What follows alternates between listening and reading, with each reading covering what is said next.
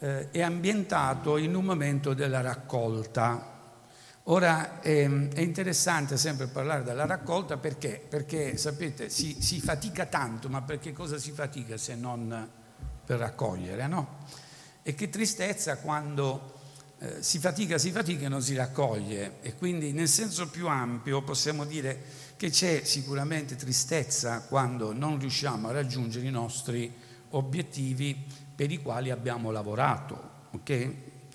Eh, è scritto anche che l'operaio è degno del, del, suo, eh, del suo, stipendio, no? quindi tutti quanti noi dobbiamo comprendere che questa dinamica è una dinamica che si deve realizzare, senza scendere negli eccessi dell'Evangelo della prosperità, no? dove uno dice che se non c'hai una Ferrari significa che il Signore non ti apprezza.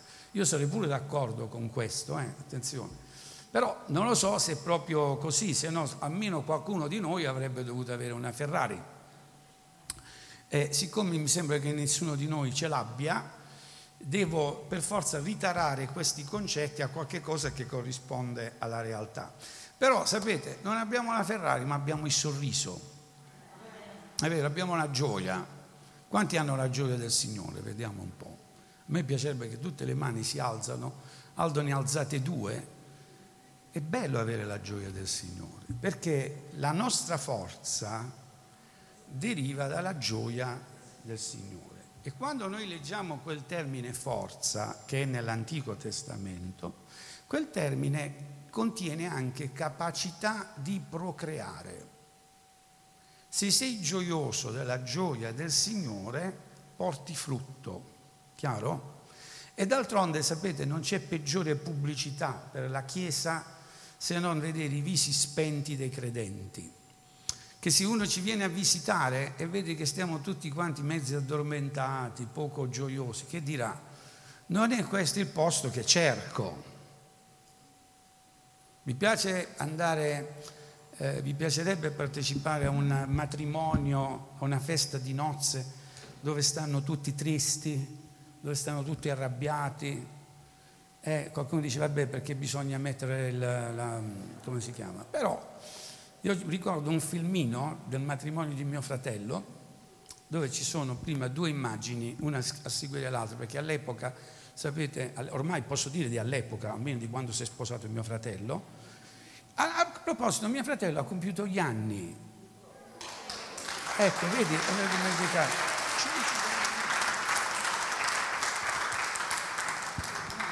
Sì, velocemente. Eh, sono veramente contento eh, perché il Signore mi ha accompagnato fino ad oggi. A differenza di mio figlio vorrei dire tante cose. Perché... e poi d'altronde in 60 anni, 62, in 62 anni...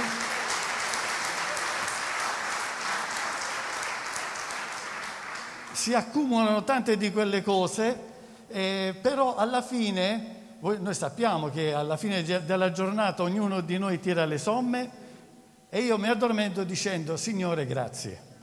Signore grazie per tutto quello che hai fatto per me e soprattutto per voi che siete qui presenti perché, come dicevo qualche giorno fa a un mio collega, la ricchezza è nell'avere delle persone che pregano per te.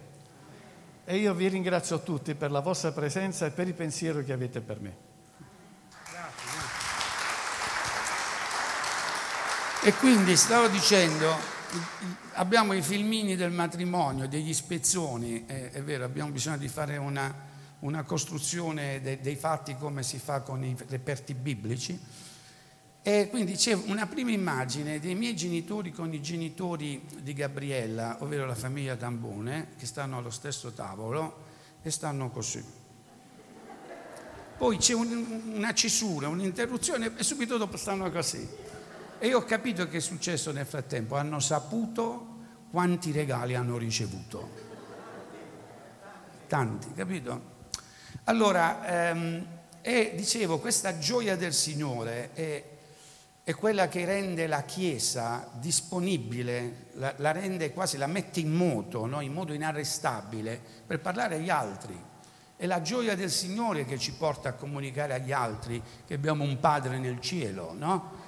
Abbiamo un Padre nel cielo, il quale provvede per noi e siamo rientrati in comunione col Padre perché, perché anche se ognuno di noi fa una valutazione, un po' come dice l'Apostolo Paolo, esaminiamo noi stessi, ci accorgiamo di essere mancanti, pure la grazia del Signore è quella che copre ogni cosa. E guardate, queste, da questo deriva la gioia, di essere in comunione col Padre e del sapere che anche se mancanti, il Padre rimane fedele. Egli è fedele anche quando noi, purtroppo, io parlo per me, non so, dico noi, ma devo dire io, anche quando io sono infedele, Dio rimane comunque fedele e non ripaga secondo la mia fedeltà.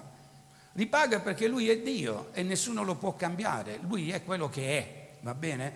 E quindi ha fatto un patto con me, ha fatto un patto con te, lui si muove secondo quello che è il principio del patto e la santificazione poi è questa. Quindi ci dice io non ti lascio e non ti abbandono. E non è una condizione, soprattutto dal punto di vista del Nuovo Testamento, che è messa sotto, diciamo, casistica, sei tu, sei tu, sei tu. No, no, tu rimani comunque mio figlio. È bello, no? D'altronde esaminate la storia del popolo ebraico. La storia dell'Antico Testamento parla di continui allontanamenti del popolo di Israele da Dio. Giusto? E sembra una storia che sembra che sia ciclica, soprattutto se leggete il libro dei giudici, poi se leggete il libro dei re, insomma i libri storici. Ma nonostante i continui allontanamenti del popolo di Israele, il Signore ha comunque detto che voi siete il mio popolo. Non ha detto perché ti sei allontanato di più adesso non sei più mio popolo, tu rimani comunque mio popolo. Fino ad oggi è vero che sappiamo che ci sono delle promesse di Dio che si devono compiere per il popolo di Israele. Andando al um, tema del libro di Ruth, quindi parla, è un, uno dei, degli argomenti, è la fedeltà di Dio e la sovranità di Dio. Sapete che non ci sono molti libri nella Bibbia che hanno il titolo al femminile. Uno di questi è il libro, è il libro di Ruth insieme al libro di Esther e qualcuno potrebbe dire nel Nuovo Testamento quell'epistola di Giovanni che viene indirizzata alla signora eletta. Sapete che c'è una, una lettera di Giovanni indirizzata alla signora eletta. Insomma, questi libri dedicati a donne possono essere due nell'Antico Testamento e se vogliamo uno nel Nuovo. Quindi non c'è molta letteratura biblica dove, la, dove il protagonista, in tal caso la protagonista, sia una, una donna, no? Perché qui è una storia di donne quella che viene raccontata, è una storia di donne che mh, mm, ci parlano in un, diciamo, in un modo eloquente circa i rapporti che si possono instaurare fra delle, nelle relazioni familiari. Ora qualcuno dice che questo libro, è vero, mette a dura prova la veridicità della Bibbia. Perché? Perché dice che ci racconta di relazioni fra nuora e, e suocera idilliache. Non è possibile. È vero, fra la nuora e la suocera. Perché la, purtroppo bisogna dire che tante volte alcune relazioni, non tutte grazie a Dio, sono abbastanza tese, ma qui andiamo proprio nel, nel caso, diciamo, nel, nell'eccesso. Una ragazza che anche quando perde il marito non vuole allontanarsi dalla mamma del marito, nonostante la mamma del marito le dica vattene perché è inutile che tu resti con me. Ma se questo, diciamo così, è il, è il caso proprio diciamo, più, più, mm, eh, più particolare no? nella, nella, storia di questo, di questo, libro, il tema che io voglio trattare in primo luogo è il passo, viene, mm, trova spunto dal passo che abbiamo letto, ho saputo, dice eh, la suocera Noemi, che Dio ha visitato il suo popolo, una visitazione. Allora, Entreremo poi nel, proprio nel racconto, ma prima di tutto voglio, voglio trattare questo aspetto, l'aspetto della visitazione. Che cos'è una visitazione? Beh, nella Bibbia abbiamo dei, dei momenti in cui ci sono state delle visitazioni particolari. Ad esempio, quando l'angelo Gabriele andò da Maria e le disse qualcosa di speciale. tu sarai incinta e da te nascerà eh, colui che eh, sappiamo che per profezia dovrà essere la benedizione di tutto il mondo, no? È una visitazione. E di visitazioni angeliche nella Bibbia ne abbiamo tante. Qual è di solito l'effetto di questa visitazione? In modo molto diretto, la vita di quelli che vivono una visitazione è una vita cambiata.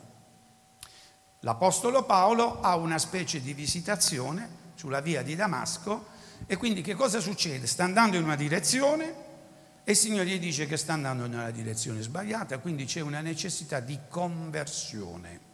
Insomma, da queste visitazioni se ne esce diversi. E quando parliamo di visitazioni nell'Antico e nel Nuovo Testamento, il più delle volte, se non potrei pure azzardare sempre, c'è un momento in cui nasce un risveglio o nella vita di una persona o in una famiglia o addirittura nel popolo. Ora, la mancanza di risveglio, che tanti io mi accorgo in preghiera, ne fanno appunto oggetto di preghiera dicendo Signore manda un risveglio, beh, potrebbe quella preghiera essere meglio circostanziata dicendo Signore visitaci, Signore vieni, Sappiamo che la tua presenza è in mezzo a noi, però oltre al fatto che la tua presenza è in mezzo a noi, vogliamo aggiungere pure la nostra presenza alla tua presenza. Cioè, vorremmo che noi veramente, fossimo veramente orientati a valutare come cosa più importante della nostra vita la tua presenza in noi e vicino a noi. Perché guardate, dicevamo prima che è una questione di fedeltà. Se Gesù ha detto dove due o tre sono riuniti, lì è la mia presenza, significa che anche questa mattina noi siamo riuniti nel nome di Gesù, c'è la presenza del Signore. E questo è un fatto che non dipende né da me né da te, tranne nel fatto di dover dire che siamo riuniti insieme nel nome di Gesù. Ma tutto questo, attenzione, non implica per forza una manifestazione di Gesù e nel caso diciamo più facile da comprendere dello Spirito, perché non sempre noi viviamo la visitazione. Qualcuno, a mio parere anche giustamente, introduce nel fenomeno della in ciò che è visitazione la predicazione della parola che cambia i cuori. E io sono d'accordo che quando il Signore ci parla, qualche cosa in noi nasce e veniamo trasformati. Ma a questo, attenzione, non sarebbe male anche comprendere e voler desiderare aggiungere quel tipo di manifestazione che possiamo definire per comodità pentecostale. E che cosa significa una visitazione pentecostale? Beh, la Bibbia ci dice che quando i discepoli predicavano, il Signore aggiungeva la sua testimonianza alla loro, cioè fatta eh, in, salva la, l'integrità della predicazione della parola, essendo questa parola nella sana dottrina, beh, a quel momento c'è quel qualcosa di più che si deve aggiungere, che non lo posso aggiungere io, non lo puoi aggiungere tu. O meglio, possiamo essere partecipi di un disegno di Dio desiderandolo. Signore, noi desideriamo che tu ti manifesti anche con segni, prodigi e miracoli. E quando c'è questo, questo vero desiderio, che è ancora basato sulla fede, che combatte contro magari una, diciamo, una delusione o un ridimensionamento del livello del miracolo, va bene? Perché a me sembra che in tanti l'idea del miracolo sia sempre un pochettino più, più giù, no? si abbassa, si abbassa, si abbassa, fino ad arrivare a quel, caso, a, quel, a quel momento in cui si dice per caso è successo questo. Io non credo che le cose nella vita dei credenti avvengano per caso, c'è un disegno di Dio, come adesso vediamo nel libro di Ruth. No? Quindi noi non vogliamo che questa idea, questo, questo desiderio del miracolo eh, scenda di intensità, no? Perché? Perché se, se noi andiamo in quella direzione, sentite, noi ci spegniamo, noi ci spegniamo spiritualmente. Potremmo anche attingere elementi dalla parola di Dio estremamente interessanti, anzi direi vitali, perché sappiamo che la parola nasce dall'udire, la fede nasce dall'udire la parola di Dio. Ma questo aspetto, come l'Apostolo Paolo sottolinea quando dice io non sono venuto soltanto con sapienza o con eloquenza o capacità espositive, io sono venuto nella potenza dello Spirito. E dicevamo prima che questa potenza, l'atto di poter vedere le cose trasformate, dipende da una relazione con Dio che si vive nella gioia, cioè la gioia del Signore che porta la forza. E se la forza corrisponde all'azione dello Spirito, se tu non sei gioioso di sapere, come disse Gesù, rallegratevi che il vostro nome è scritto nel libro della vita, se non vivi questa gioia nella relazione col Signore, ma io non credo che lo Spirito Santo abbia alcun interesse di agire nella vita di una persona. Insomma, è una relazione d'amore, perché ti desidero, ecco lo Spirito Santo viene, perché valuto ciò che tu hai fatto per me come la cosa più importante della mia vita, no? Ecco perché il Signore si manifesta. Insomma, è una vera relazione, posso dirla così, definirla d'amore, dove i sentimenti parte, sono una parte importante. Quando leggiamo che il Signore vede i cuori, che significa? Vede se lo amiamo o non lo amiamo. Siete d'accordo su questo? Vede se noi lo desideriamo o non lo desideriamo. E non guarda, potremmo dire, tante volte la Bibbia dice le cose estetiche, l'apparenza, i, direi anche i comportamenti di, che, che, vengono tarati nella necessità dei rapporti sociali. Il Signore vede quello che sta dentro di noi. Amerai il Signore con tutto il tuo cuore. Ma che cosa? Amerai. Amerai il Signore con tutto il tuo cuore, con tutta la tua mente e con tutta la la tua forza. E quando c'è questo sentimento d'amore per Dio, io penso che il Signore dall'altra parte non può sottrarsi da fare che cosa? Da aggiungere quei doni, no? Quei doni, la Bibbia li chiama doni, che sono i doni dello Spirito. Sono doni che la, rendono la Chiesa forte, la rendono potente, la rendono anche, posso dire, perché di questo pure qui si tratta, attrattiva. Molti pensano che l'attrattività di una chiesa stia nel canto nuovo, per quanto a me piaccia la musica, sapete? Ci stanno tanti musicisti più bravi che non sono convertiti. Adesso hanno vinto i Nazi Skin, come si chiamano quelli? Ah, eh, hanno vinto. E, beh, e, sono bravi, devo dire la verità che sono, che sono musicalmente sono validissimi, ma quelli sono professionisti, fino a quando noi non volessimo arrivare a quei livelli di, di presentazione del, dei brani musicali, per persone che lo fanno di professione, no? che lavorano otto ore al giorno sull'argomento, insomma ce ne va eh, ce n'è di spazio da dover colmare, ma la Chiesa non è, non è attrattiva per quello, voglio dire nemmeno per le attività, nemmeno perché si fanno le gite, che le gite sono belle, non so se possiamo tornare a fare le gite, no? Io mi ricordo che prima facevamo due o tre pullman di gita, perché venivano persone che non avevamo mai visto in vita mia, salivano sul pullman e venivano con noi, no? Però era un momento interessante, ma tutto questo, sapete, l'aspetto comunitario, che è importante, non può riempire quello spazio invece che deve riempire lo Spirito del Signore che viene e visita il suo popolo. Una visitazione. Questa visitazione va cercata anche in modo, scusate, retrospettivo. Che significa? Beh, la struttura del libro di Ruth non è molto diversa dalla parabola dei due figli, del figlio al prodigo, perché si tratta di descrizioni di viaggi in andata e in ritorno, va bene? E se qui questa donna, Noemi, la suocera di Ruth, dice ho sentito che il, mio, che il Signore ha visitato il suo popolo, il figlio al prodigo ha un ricordo e dice io mi ricordo che nella casa di mio padre c'è abbondanza, ricordate? E quindi questo tante volte può essere, così, può essere un messaggio utile per quelli che hanno già fatto un'esperienza. Quanti sono battezzati di Spirito Santo? Vediamo un po'. Per me troppo pochi. Hai fatto una bella esperienza. Però attenzione, a parte quello che facciamo il martedì e mi piacerebbe che altri, altre, nelle altre città possano fare la stessa cosa. Quanti parlano in lingue anche quando non c'è la riunione di preghiera? Non sono tantissimi, non sono tanti.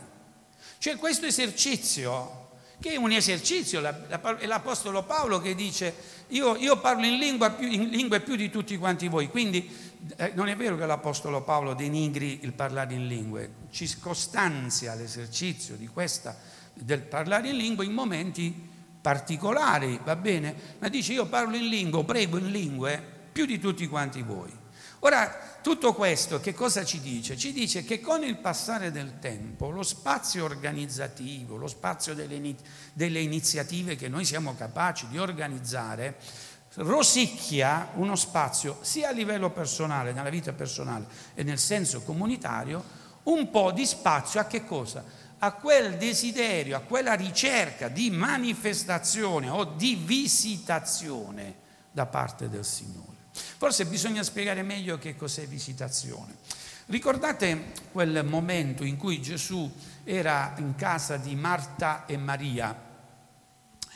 Quel passo famosissimo in cui Maria sta è ai piedi di Gesù e ascolta Gesù che parla e Marta invece è in cucina che sta mettendo in ordine, preparando le cose utili da fare, anzi qualcuno direbbe sotto il profilo umano indispensabili, giusto?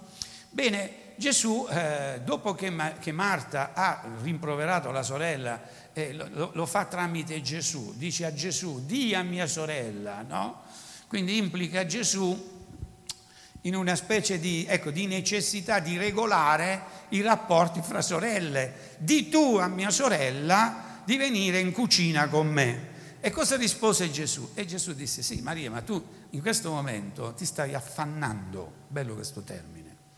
Forse va compreso che il messaggio di Gesù verso Maria è proprio, eh, diciamo, in questa valutazione, l'affannarsi per le cose di questa vita, l'affanno, che Gesù ha anche detto, non siate con ansietà solleciti di cosa alcuna, l'affanno.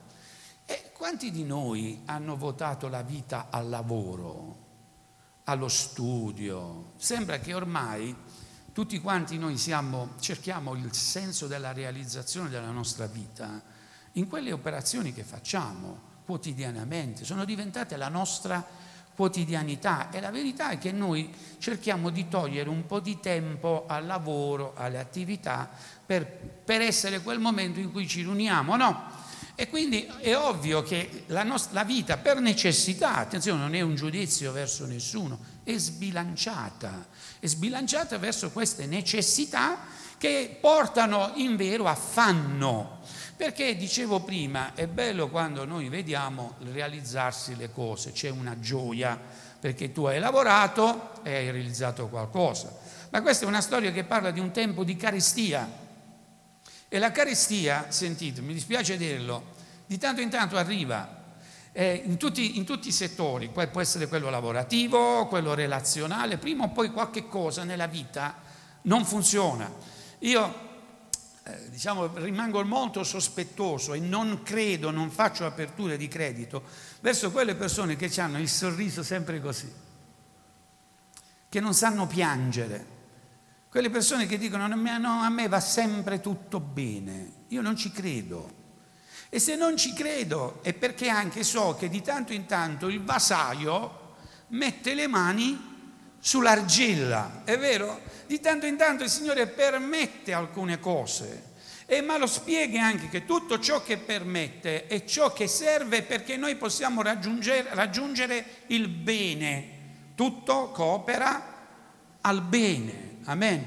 Ma se tutto comprende anche le cose negative e queste cose negative uno le vuole esorcizzare, uno le vuole allontanare, sapete che la gente oggi ha paura, ha paura della sofferenza. La, paura, la gente ha paura della sofferenza e oggi vi voglio pure parlare, non lo so perché, mi è venuto mentre stavamo cantando, sentivo più che altro, della, della paura della solitudine. Molte persone hanno paura di rimanere sole, Va bene? Ora voglio dirti prima di tutto questo, che i piani di Dio non li conosce nessuno. E qui c'è un matrimonio veramente che nasce in modo miracoloso. Quindi so che questo oggi è un messaggio che tutte le, le sorelle Anta, poi alleluia, il Signore ha preparato per me l'olocausto. Però sapete, vita, nella vita, soprattutto nella vita dei credenti. E chi può dire quali siano i piani, piani del Signore? Ma parlando della sofferenza, paura della sofferenza, chi ha seguito il Teos Logos Caffè eh, giovedì scorso, Giacalone, il, eh, il dottor Giacalone ha parlato della sofferenza e hanno detto che le persone hanno paura oggi a vivere il rapporto con, con la sofferenza. Ma guardate, Gesù è stato il modello della sofferenza, ma è anche il modello della vittoria. Amen? Perché la sofferenza c'è, ma gloria a Dio, c'è anche la morte, ma c'è anche la resurrezione. E quindi quando noi affrontiamo questo, questo tema, cioè quello della capacità di confrontarsi con la realtà, Purtroppo tante volte succede anche nelle chiese che sembra che noi vogliamo non cambiare la realtà, vogliamo in un certo senso interpretarla come se la realtà non è così, non sia così. Io tante volte dico, sento, non, non, credere a quello che vedi, ma vedi quello che la tua fede ti fa vedere. Ma tu nel frattempo sei nella, sei nella sofferenza, giusto? E la sofferenza va affrontata. È importante questo. E come va affrontata? Abbiamo detto se c'è sofferenza e dall'altra parte c'è la gioia del Signore che è la nostra forza, abbiamo bisogno di quella gioia dentro di noi che è più forte della sofferenza. E guardate, quella gioia non ce la può togliere nessuno. Non è l'Apostolo Paolo che dice chi mi separerà dall'amore di Dio. Né morte, né malattia, né povertà. Insomma, se tu sei un credente, tu hai la gioia del Signore scritta dentro. E non ha importanza quello che succede. Tu puoi arrivare come l'Apostolo Paolo a dire o che io viva o che io muoia, la cosa importante è che io appartengo al Signore. Questa è la gioia del Signore, sapere di appartenergli. Ma questo senso dell'appartenenza ha bisogno di essere rinvigorito da visitazioni. Cos'è una visitazione? Stavo parlando di Marta e Maria. Ora, quella è nell'affanno, Marta. L'altro invece ha un senso di beatitudine. Perché vive questa beatitudine? Lo dice Gesù perché ha scelto la parte migliore. No? Lei è ai piedi di Gesù e ascolta Gesù che parla. Ora sentite, se non è visitazione questa, quanti avrebbero voluto fare la stessa esperienza di Maria? No? Io guarda, se, di tutti i desideri che ho, vorrei avere quei cinque minuti con Gesù, come si dice, faccia a faccia eh, ma, ma, non per parlare io, perché molto probabilmente in quel momento non saprei che cosa dire. E direi, Signore, di quello che tu vuoi che io sia e che io faccia. Devo ripetere? Perché guardate, il successo della vita del credente è proprio essere nella volontà di Dio e mettersi in quella direzione, un viaggio che tante volte è un viaggio di ritorno viaggio di ritorno che ci porta al posto giusto nel momento opportuno. Questo viaggio di ritorno è la storia, parla appunto, è descritto nella storia di Ruth. Ruth non è un'ebrea. Quando è scritto questo libro? Questo libro è scritto in quel periodo in cui il popolo di Israele è tornato dall'esilio, è, il tempo, è vero, di, di, di questo risveglio no? importante, Bene, eh, i, i leader trovano che ci sono stati dei matrimoni misti nell'ambito eh, così, del popolo ebreo, quindi hanno perso un po' la purezza etnica e allora addirittura viene emanata una legge che dice mandate indietro le mogli che non sono di origine ebrea. Un disastro, forse un disastro per qualcuno, qualcun altro dice meno male eh, che la posso mandare via, però sta di fatto che non è stato un bel momento perché c'erano i figli, c'erano le relazioni, no? Ormai quando due diventano una stessa carne sono una stessa carne, nessuno dice amen qua. Amen, amen spento, eh? Non è proprio sentito. Un amen così, dice, vabbè se proprio deve essere così, amen. Però fu una tragedia, in quel periodo, mentre si stava facendo questa operazione, alcuni scrittori, vedete com'è bella la Bibbia perché ci porta sempre nel, nell'equilibrio delle cose, iniziarono a mettere carta, eh, diremmo noi, carta e penna per, per raccontare e riportare alla memoria un fatto antico, molto più vecchio, che era quella della, di, de, del come è nato Davide. Come è nato Davide? Beh, andiamo a leggere nelle genealogie e noi ci aspettiamo che nella genealogia di Davide nella genealogia di Gesù ci siano tutti ebrei e, e donne ebree. Invece no, noi troviamo Tamar, noi troviamo Rab e noi troviamo anche Ruth, che è una moabita, quindi non è un israelita. E quindi cosa voleva dire l'autore del testo? Attenzione, che i piani di Dio comprendono, guardate come era moderno, anche quelli che non sono ebrei, anzi addirittura li portano a pieno titolo e con dignità perché la discendenza davidica viene attraverso una donna moabita. Va bene? Questo è il motivo per cui è stato scritto. Ma cosa ci dice oggi? Cosa, cosa c'entra con noi questo libro? Beh, questo libro è appunto mh, da doversi interpretare prima di tutto come un'ulteriore prova che nella nostra vita il Signore ci dà sempre nuove possibilità. Non è tutto finito. Non arrivi il momento in cui sembra che ormai non c'è più speranza. E questo lo voglio dire sotto tutti gli aspetti, anche sotto l'aspetto della salute. Ci sono dei sacerdoti che sono i medici che ti dicono che alcune cose devono per forza prendere una direzione, no? Però poi c'è Dio hai fede ancora? Ci abbiamo ancora fede nei miracoli del Signore? Hai voglia di pregare per la guarigione, di innestare un combattimento spirituale, di dire sì, è vero, queste cose hanno umanamente, biologicamente, scientificamente un destino, una strada, ma non c'è anche la mano di Dio che interviene nella nostra vita?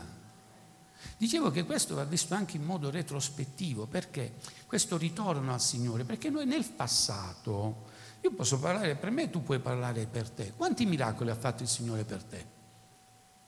Quante volte il Signore è intervenuto nella mia vita? Anima mia, benedici l'Eterno, non dimenticare nemmeno uno dei suoi benefici. Stiamo trattando un po' il tema della dell'adorazione. Adorazione, ricordare quello che il Signore ha fatto. Perché noi lasciamo lo spazio per i compleanni? Perché in un anno, in quell'anno che è passato dall'ultima volta che abbiamo parlato, il Signore ha mostrato la sua fedeltà verso di noi.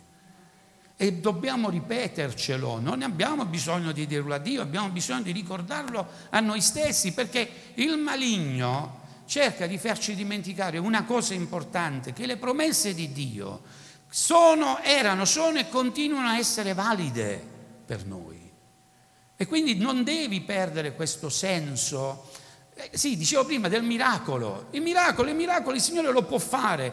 Quando decide di farlo non sono io a deciderlo, non sei tu, ma Dio è sovrano e ha un piano per la mia vita. E quindi anche quando le cose sembrano così irrimediabilmente compromesse, come nella storia di questo libro, arriva la mano del Signore che cambia la situazione. Ora sentite, da quando ero piccolo, frequentavo la scuola domenicale, avevamo questo manuale, a me piaceva girare le pagine e andare a vedere nei momenti in cui c'era questo aspetto così figurativo dei miracoli del Signore, tanto nel Vecchio e nel Nuovo Testamento, essere lì in un cinema dove vedi che il mare si apre, fa ancora effetto nella tua vita.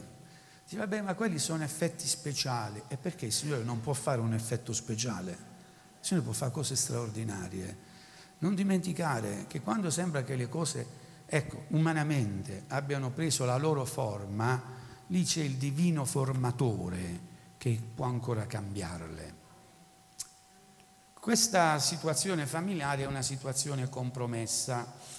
Un, nome, un, un, un uomo di nome Elimelech e sua moglie Naomi, Naomi con i due figli lasciano Betlemme, che bello questo nome di città, dove è nato Gesù, e perché? Perché c'era una, una difficoltà di carattere economico. Quindi oggi diremmo emigrano Ora, il fatto per Israele di emigrare, cerchiamo di capire, per questioni economiche, implicitamente diceva che il Signore non stava benedicendo il suo popolo, perché se uno va via è perché qui non sta bene. Insomma, quanti dei nostri ragazzi vanno fuori perché si dice che qui, è vero, non ci sono opportunità, se no non andrebbero via, io penso, a parte la voglia di viaggiare, di fare esperienze. No, questi vanno via perché avevano proprio bisogno di pane, scarseggiava il pane e quindi vanno via e vanno in Moab. Ora, mentre sono a Moab e cercano di organizzare la loro storia familiare, muore il marito di Noemi, muoiono i due figli e si crea quest'altro nucleo familiare che eh, insomma è, potremmo definirlo un modo di essere famiglia diverso da quello tradizionale. Perché? Perché ormai uomini non ce ne sono più, c'è soltanto una suocera e, e due nuore. Uno direbbe mamma mia che ambientino.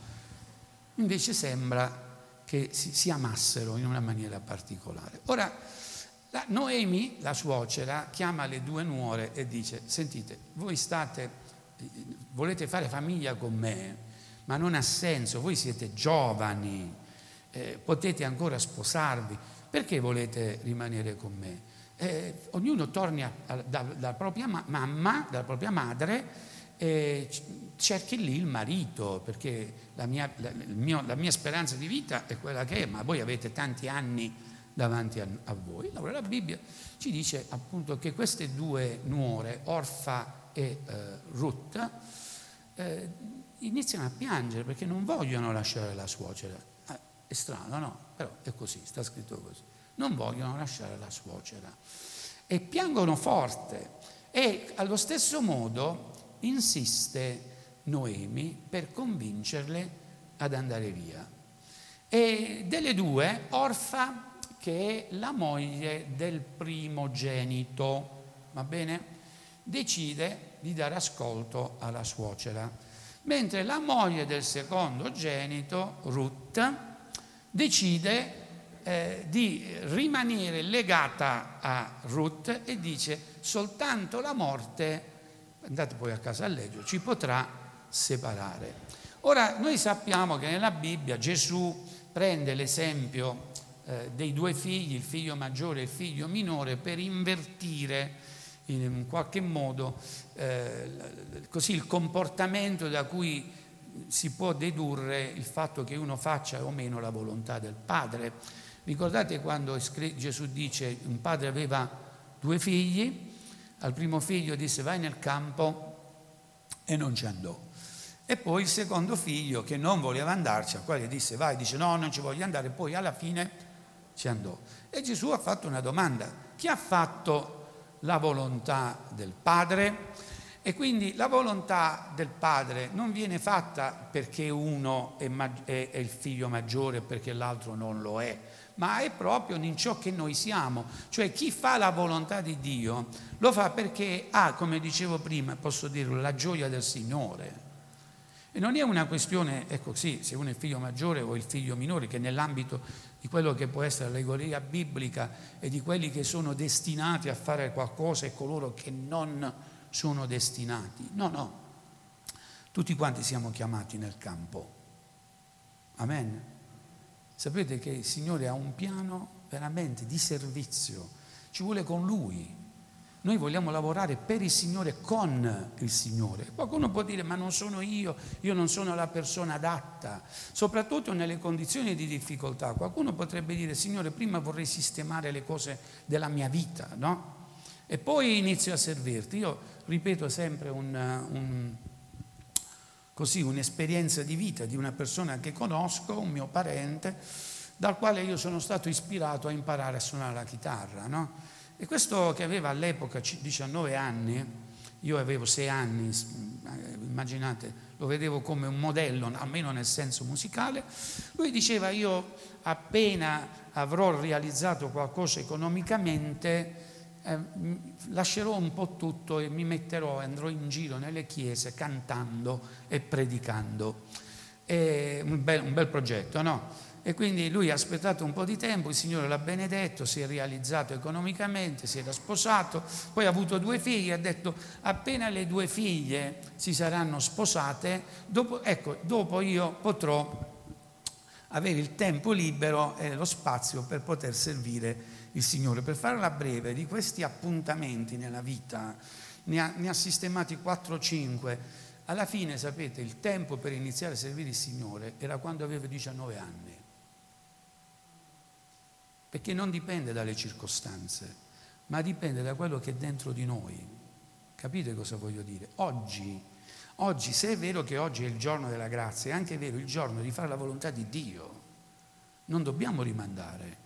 Se oggi avverti dentro qualcosa da fare, come è scritto, tutto ciò che ti trovi a fare fallo, perché il Signore è con te. Queste furono le parole che Samuele disse a Saulo. E Saulo non aveva una prospettiva di servizio agli occhi di Dio, perché Dio è onnisciente, è vero, a lungo termine, perché sapeva che comunque sarebbe venuto meno. Ciò nonostante, in quel tempo il Signore diceva a Saulo, io ti sto chiamando per servirmi. Poi per la costanza dipende da noi. E questa è una storia di costanza. Perché una storia di costanza?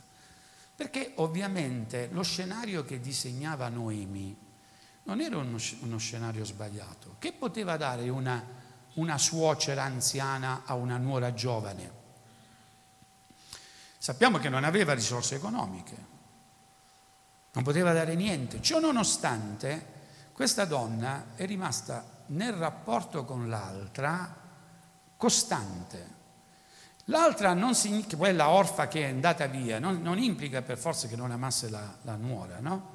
Però non ha avuto costanza. Invece no, possiamo dire che Ruth ha avuto costanza nel rapporto con, con sua suocera. Il rapporto non era un rapporto facile, non per i due, ma per le circostanze Molto probabilmente anche noi avremmo preso la stessa decisione di, di Orfa, no? Avremmo detto forse è meglio che andiamo a casa e nel mio contesto io cerco di, di ridisegnare un, ehm, così, un, futuro.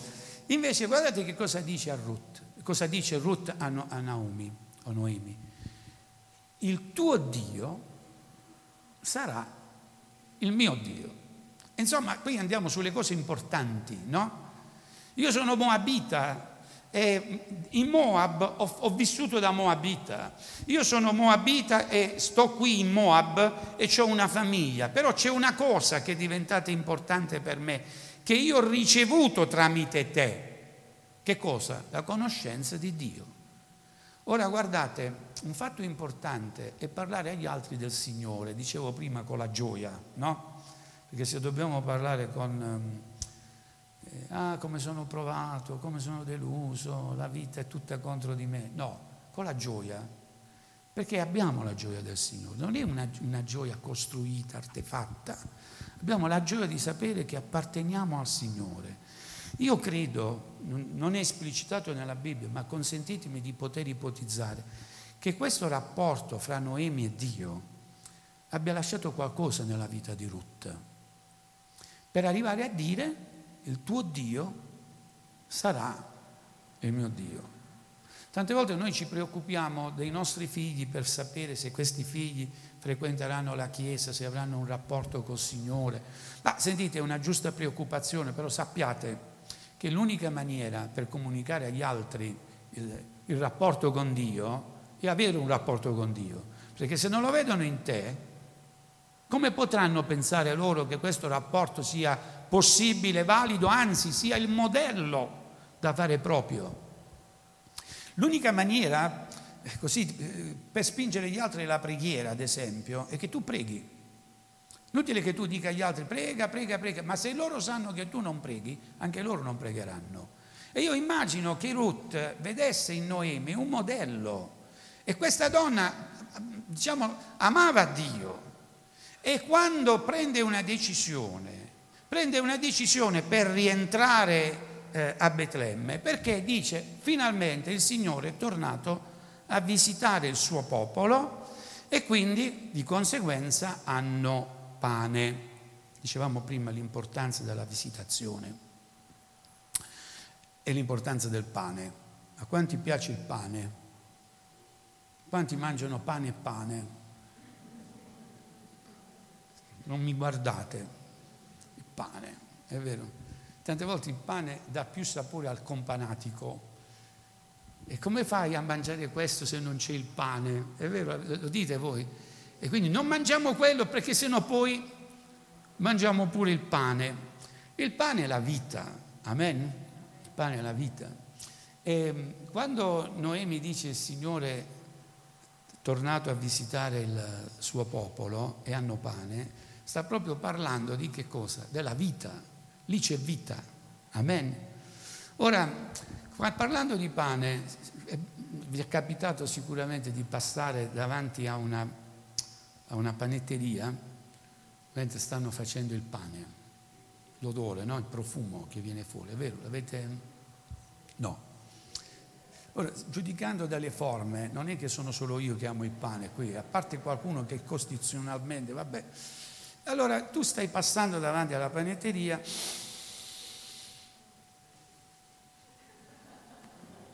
No, non, non succede questo.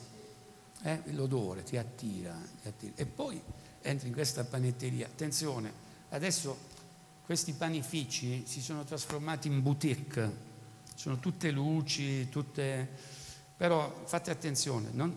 quelle buone sono quelle dove si sente il profumo del pane, non dove stanno le luci, si sente il, il profumo, cioè la sostanza, ok? Là dove stanno tutte quelle immagini tipo fast food eh, o comunque boutique del pane e non senti il profumo, è un inganno.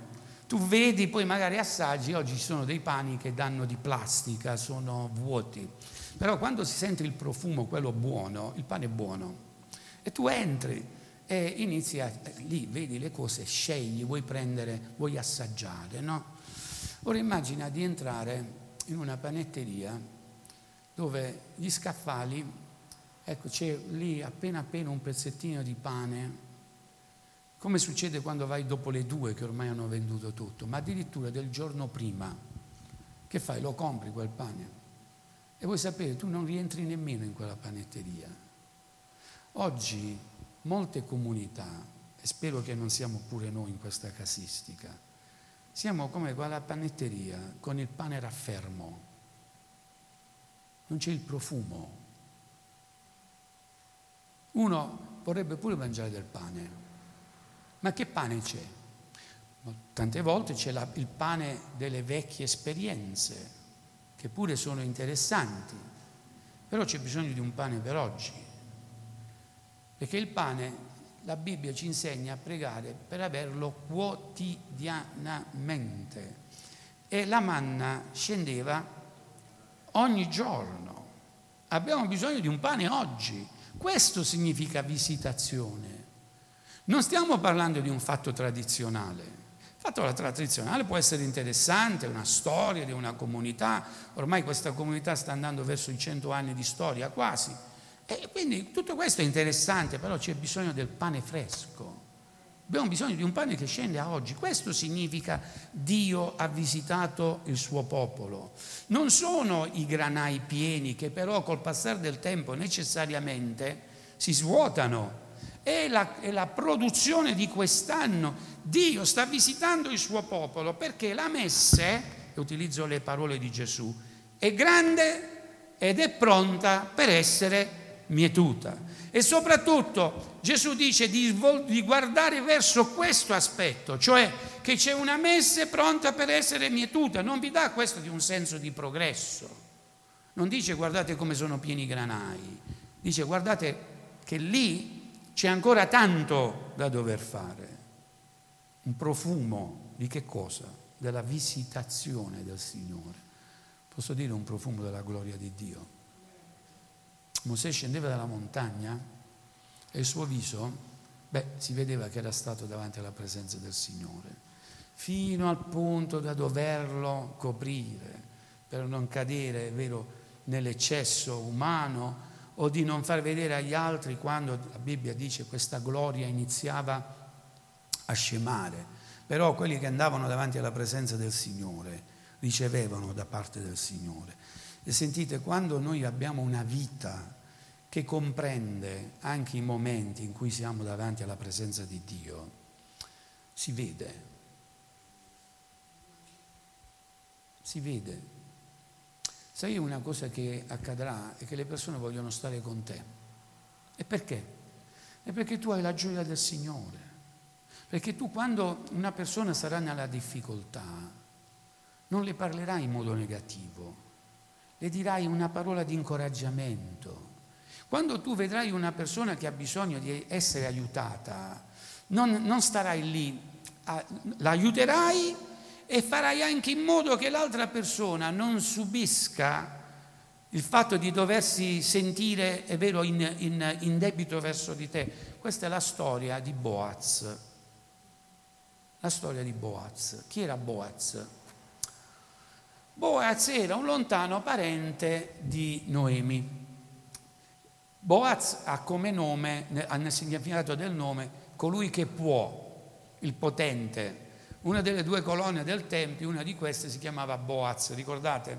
Per chi ha fatto qualche studio. Colui che può fare le cose, che dispone. Infatti, la storia di Ruth dice che quest'uomo era un uomo potente, che poteva, eppure il nome eh, esprimeva questo concetto, come il termine, eh, il nome Ruth significa amica, ma anche un altro significato, grande bellezza, grande bellezza. Perché diciamo, se non fosse stata bella, secondo me, Boaz non si sarebbe interessato più di tanto, perché nell'Antico Testamento la Bibbia parla di questo aspetto importante della donna, la donna che nell'esprimere la sua bellezza è attrattiva e in questo è metafora della Chiesa. Chiaro? Eh, la Chiesa è gloriosa, è bella, è splendente. Allora, eh, ad esempio, orfa significa collo col, o colei che mostra eh, il collo, cioè la persona che, che, va via. Ora non sappiamo se questi termini, questi nomi sono stati messi dopo, come se un, uno scrittore abbia voluto costruire la storia o se veramente erano i loro nomi, però sta di fatto che la costruzione è questa. Adesso andiamo al nome, è Boaz, colui che può. Che cosa fa Boaz? Noemi torna con Ruth a Betlemme nel tempo di, della raccolta, dell'inizio della raccolta, diremmo attorno a Pentecoste. L'attività qual era? Quella della, di dover mietere. E siccome non avevano nulla, ecco che Noemi dice a Ruth, vai a spigolare nel campo. E questa, questa ragazza va nel campo per spigolare e mentre sta facendo la sua attività Ecco che Boaz nota questa ragazza. Quello che si presuppone, che si intuisce che Boaz è di mezza età e la ragazza è molto più giovane. Ora, fratelli più grandi, non vi fate adesso un'idea come, ecco, il Signore mi sta parlando, non c'entra niente, è un fatto dell'Antico Testamento. Va bene? Eh, e quindi nota questa ragazza nella sua attività di colei che spigola, chiama i suoi servi e dice, attenzione, non la maltrattate. Quella là chi è? Quella è la Moabita, quindi non l'Israelita, ma la Moabita, vedete come apriva già all'epoca uno scenario di inclusione, no? È la Moabita che è venuta qui a spigolare perché ha accompagnato Noemi e Boaz sapeva che Noemi era la sua, sua parente. Ma che gli è successo? E beh, è rimasta vedova, pure Noemi, vedova lei e pure la, questa ragazza il figlio di Noemi è morto e lì Boaz sa che lui avrebbe un diritto di Goel, di riscatto. Che significava? Quando una persona perdeva tutto, il parente più prossimo si prendeva tutto, poteva riscattare tutto, i terreni e anche le mogli. Però al momento non dice niente e dice ai suoi, ai suoi operai se questa ragazza vuole spigolare, non solo lasciategli quello che lasciate normalmente, ma dai covoni, dai mannelli, fate cadere, vedete che, che strategia, fate, fate, cadere un po' di, di spighe, lasciategliele raccogliere, ma fategliele cadere in maniera tale che lei possa raccogliere di più. Ora, se voi andate subito a, a dare una definizione tipologica, a dire chi rappresenta Boaz, e Boaz rappresenta il Signore, il quale vuole che tu abbia e lo abbia gratuitamente. Possiamo dire amen a questo? Gratuitamente, non soltanto quello che tu avresti spigolato, perché la, la, la misura che il Signore appronta per noi è scritto una misura, come, come viene chiamata? Una misura, il sacco, no? Come questa misura piena, pressata, scossa e traboccante. E questo ci parla anche dell'azione dello Spirito, perché di prima questo parlavamo. Amen. Quindi se queste spighe che vengono lasciate possono essere l'usuale, eh, diciamo così, risultato del nostro stare insieme, quelle normal- che normalmente vengono spigolate, il Signore vuole che anche delle altre spighe vengano lasciate. E io in queste spighe che vengono lasciate vedo proprio l'azione della consolazione dello Spirito. È un dono, sono i doni dello Spirito. Non soltanto quello che noi possiamo raccogliere, ma anche quello che il Signore lascia cadere. Amen? Non soltanto quello che noi possiamo così umanamente cogliere dal testo, ma pure quello che viene dal cielo. Cari nella grazia, non abbiamo bisogno solo di, spigola, di spigolare, abbiamo bisogno della benedizione del Signore. Questo è il punto. Ora questa ragazza riceve e non si è accorta ancora che ha ricevuto. Adesso vado verso la conclusione. Qua sicuramente l'attenzione di qualcuno diventerà più attenta, un'attenzione più attenta. Allora, questa ragazza torna da Noemi e gli fa vedere quanto ha raccolto. Ah, dove sei andata a, a raccogliere? Sono andato nel campo di Boaz. E qui Noemi subito fa due più due. Che ti ha detto? Ha detto che io posso spigolare con lei, con, lì in quel campo, e mi ha detto di non andare in nessun altro campo. Dove trovi la tua soddisfazione? A chi appartieni? Dov'è la tua fonte di vita?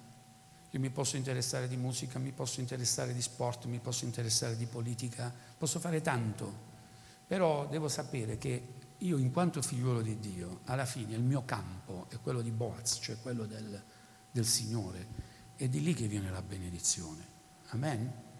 Non andare in nessun altro campo, ti ha detto di fare così, fai così, anzi, vai per qualche volta e poi dopo che si è, si, è, si è, capito che stava nascendo un rapporto fra Boaz e questa ragazza, Boaz le dava dell'acqua, diceva ai suoi servi non maltrattatela, curatela, fate in modo che lei possa avere di, questo, di queste spighe. Ecco che Noemi dà un consiglio un po' osè alla nuora e dice qua bisogna fare un colpo di mano, qua bisogna inventarsi qualcosa. Ora Gesù dice che i violenti e i violenti, no? Ereditano il regno di Dio. Insomma, qui bisogna desiderare, desiderare ardentemente e anche mettersi all'opera, perché purtroppo questo Boaz sembra come un indeciso, no? Uno che ha bisogno di un incoraggiamento. Ora questo lo dico per, testo, diciamo, per commento biblico, nessuno veda in questo una parola profetica, sorelle, per piacere, perché sto soltanto parlando di quello che è scritto qui, va bene? E che fa? Cosa dice Noemi? Tu di notte vedi dove si va ad addormentare Boaz, di notte vai e alzagli la coperta, che è un eufemismo, e mettiti ai piedi di, di Boaz. Ora, questo, questo, ripeto, questo comandamento, questa indicazione è circostanziata a questo racconto. Poi ognuno tragga per la propria vita quello che può significare, perché può significare pure qualcosa per il lavoro, cioè affronta le situazioni. Non rimanere sempre lì in quel, in quel limbo dell'indecisione, no? Non riguarda per forza i fatti e solo i fatti relazionali. Insomma, qui quello che ci sta dicendo il testo, prendi una decisione, fai qualcosa. E perché? Perché Dio sta visitando il suo popolo e quello che noi facciamo in Cristo è nella benedizione del Signore. Anche quando può sembrare una cosa strana, perché? Perché crediamo in un Dio dei miracoli. Avrebbe potuto dire Ruth, ma quello lì che mi vede mi, mi penserà male di me. Se io mi propongo per un lavoro, quello penserà male di me. Ma chi te l'ha detto? Il Signore conosce le sue strade. Nessuno dice Amen, mamma mia. Veramente il Signore conosce le tue strade. Questa ragazza andò, fece come gli aveva detto la suocera, allora immaginate Boaz che stava dormendo, a un certo momento si trova nel letto una bella ragazza. Tutti zitti stanno. Come dire, dici, dici. E la Bibbia ci dice che Boaz benedisse il Signore. benedisse il Signore e disse a questa ragazza, rimani qua, che ti mando via io, rimani qua. Perché? Perché eh, gli altri non devono sapere domani prima che si alza il sole tu torni a casa. Ora qualcuno dice Boaz era un galantuomo, se fosse stato un galantuomo l'avrebbe mandato subito a casa. No? Invece dice no, tu rimani qua, non se ne accorge nessuno e poi domani vediamo come dobbiamo sistemare questa, questa questione. Ora, che cosa rappresenta questo? Nell'ambito di questo tema della visitazione arriva il momento in cui noi stiamo con Gesù. Che se non stiamo con Gesù, se non arriva il momento in cui viviamo qualcosa con Gesù, nel momento in cui sentiamo parole d'amore di Gesù verso di noi e anche noi diamo parole d'amore verso Gesù, il rapporto non c'è. Noi perché vogliamo stare con Gesù? Qualcuno dice io voglio stare con Gesù perché Gesù mi deve risolvere un problema, ma no, non è questo. Io voglio stare con Gesù perché mi piace Gesù e mi deve piacere più la presenza di ciò che ne può derivare nel senso utilitaristico. Ora io penso che il Signore sia stanco di persone che chiedono il suo intervento solo per sistemare le cose nostre, ma c'è qualcuno che mi cerca soltanto perché vuole me c'è qualcuno che è interessato a Boaz, qualcuno che è interessato perché, beh, partiamo dal punto di vista di Ruth, e dicevo della solitudine, perché questa donna è sola. Noi non vogliamo essere soli, noi vogliamo le persone attorno a noi. Ma sentite, per avere, a mio parere, eh, rapporti sani con gli altri, tu prima di tutto devi avere il giusto rapporto col Signore se no il tuo rapporto con gli altri sarà un rapporto sempre colorato o guastato da giudizio, da ipocrisia, perché siamo umani. Sapete quando questo non avviene più? Quando tu stai in comunione con Dio.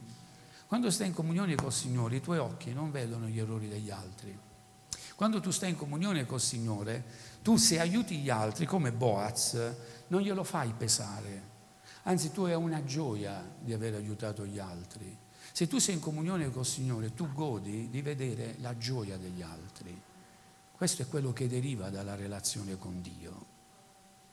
Tante volte io mi chiedo quanto abbiamo da imparare circa le cose più basilari dell'Evangelo. Che cosa, perché torna il Signore?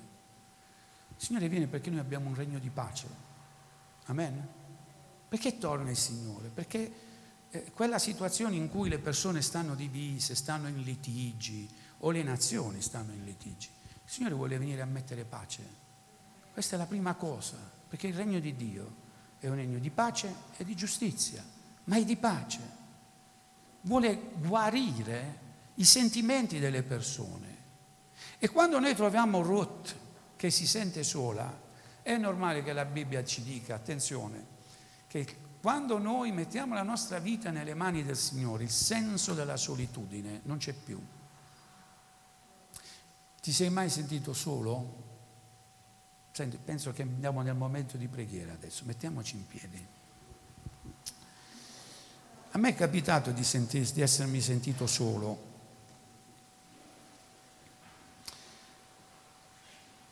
Io ho anche vissuto dei momenti in cui come il paralitico presso presso la, la vasca di Bethesda, si rivolgeva a Gesù dicendo Signore io non ho nessuno.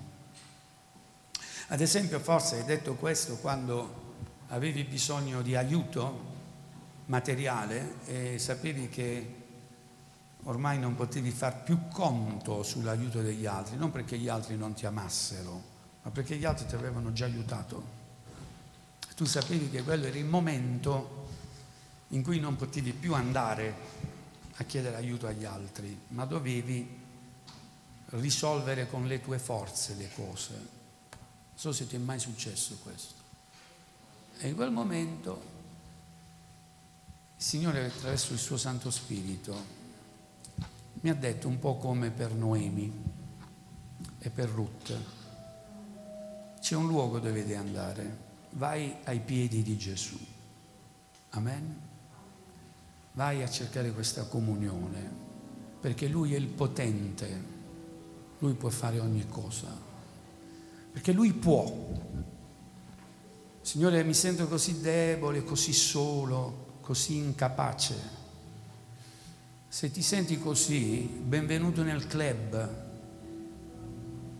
che questa è la condizione di tutti quelli che hanno intrapreso un sano rapporto con Dio, che non è un rapporto di dipendenza, è il fatto di dover constatare che nella nostra vita l'equilibrio, la forza viene veramente dal rapporto con Dio e nella gioia del Signore. La gioia del Signore è la mia forza. Uomini e donne che si sono trovati anche prive di, di ogni cosa, avevano più forza e hanno più forza di quelli che dispongono tanto. Per questo la Bibbia dice, dica il debole, sono forte. E alla donna che non ha prole, che si sente sola, può già dire che io posso vivere come una donna che ha tanti figli. Che cos'è questo? Se non l'intervento di Dio nella nostra vita. Amen. E in quei momenti io, tu siamo andati ai piedi del Signore. Gli altri forse non lo sapevano e nemmeno abbiamo avuto voglia che gli altri lo sapessero, era un fatto privato fra me e il Signore. Capivo che in quel momento si stava parlando di quella perla che non si può dare a nessun altro, perché è un rapporto personale con Dio. È il momento in cui magari hai aperto la Bibbia e hai sentito che il Signore ti stava parlando attraverso la parola. Forse hai anche bagnato le pagine della Bibbia di lacrime. Perché? Perché sapevi che il Signore era là. Stavi avendo una visitazione da parte del Signore. Ti sentivi come Maria ai piedi di Gesù e avevi messo gli affanni da un'altra parte. E quello che stavi chiedendo. Signore riscattami da questa situazione, Signore riscattami, come Ruth stava desiderando che Boaz facesse, Signore comprami, Signore tirami fuori, Signore mettimi in un'altra situazione. Io non so qual è la situazione che stai vivendo, ma il Boaz, il che viene qui descritto, colui che riscatta, è qui in mezzo a noi questa mattina. E ti voglio dire in modo classico, se lo ripeto, non lasciare questo luogo senza aver steso la mano verso di Lui e dirgli, Signore, ancora una volta, io voglio che tu prenda la mia mano e stringiamo ancora una volta un patto di amicizia. Signore, tu sei il mio Dio. Amen. Signore, da te viene la benedizione. Non ha importanza quello che hai, quello che puoi, perché capisco che umanamente le mancanze destabilizzino, ma tutto quello che ti manca il Signore ce l'ha. Lo so, il Signore ce l'ha, può sembrare un fatto semplicistico, ma il Signore ce l'ha. Amen. E quel Signore è in mezzo a noi questa mattina. Allora facciamo che oggi ci sia una visitazione prendi qualcosa dal Signore. Prendi come Ruth dell'orzo regalato da Boaz e portalo alla parte naturale che, la, che Noemi e gli dice ecco quello che mi ha dato il Signore. Fatti consolare dal Signore questa mattina. Lasciati consolare dal Signore questa mattina. Cantiamo un canto e glorifichiamo il nome del Signore.